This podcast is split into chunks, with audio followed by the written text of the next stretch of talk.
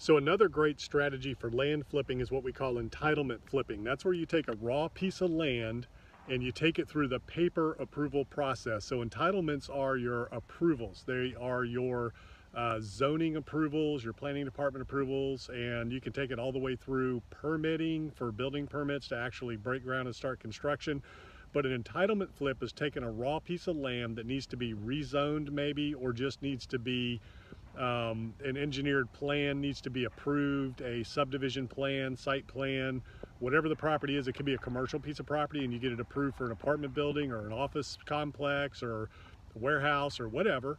Uh, you could get it approved for, uh, you know, a number of residential single family homes or townhouse units, any number of things, and you get it approved so that the next uh, developer can come in behind you and basically uh, pull the permits and break ground or it could be a subdivision where you buy or you don't buy but you take a piece of land uh, could be you know large parcel and you get the ability to subdivide it into smaller parcels. You don't need the actual construction permits but just the subdivision drawings approved. That's a huge part of the process that a lot of times requires a significant investment and a lot of time and energy involved that's what we call an entitlement flip. So you take the raw land, you get it approved for something. You get it approved for a highest and best use or a higher and better use than just the raw land.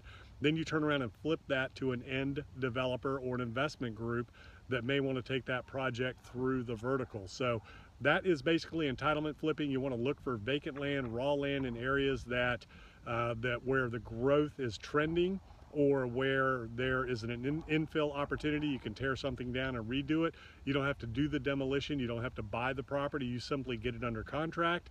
Or if you know somebody and have a relationship with the property owner, you can work a deal where uh, you uh, work a deal with them and you take it through the entitlement, the, the approval process, where you create the value through the entitlements and through the approvals and get it ready for development. Then you can turn around and flip it to an end buyer. So that's a great strategy, doesn't require a ton of cash, doesn't require you to purchase the property or take it down.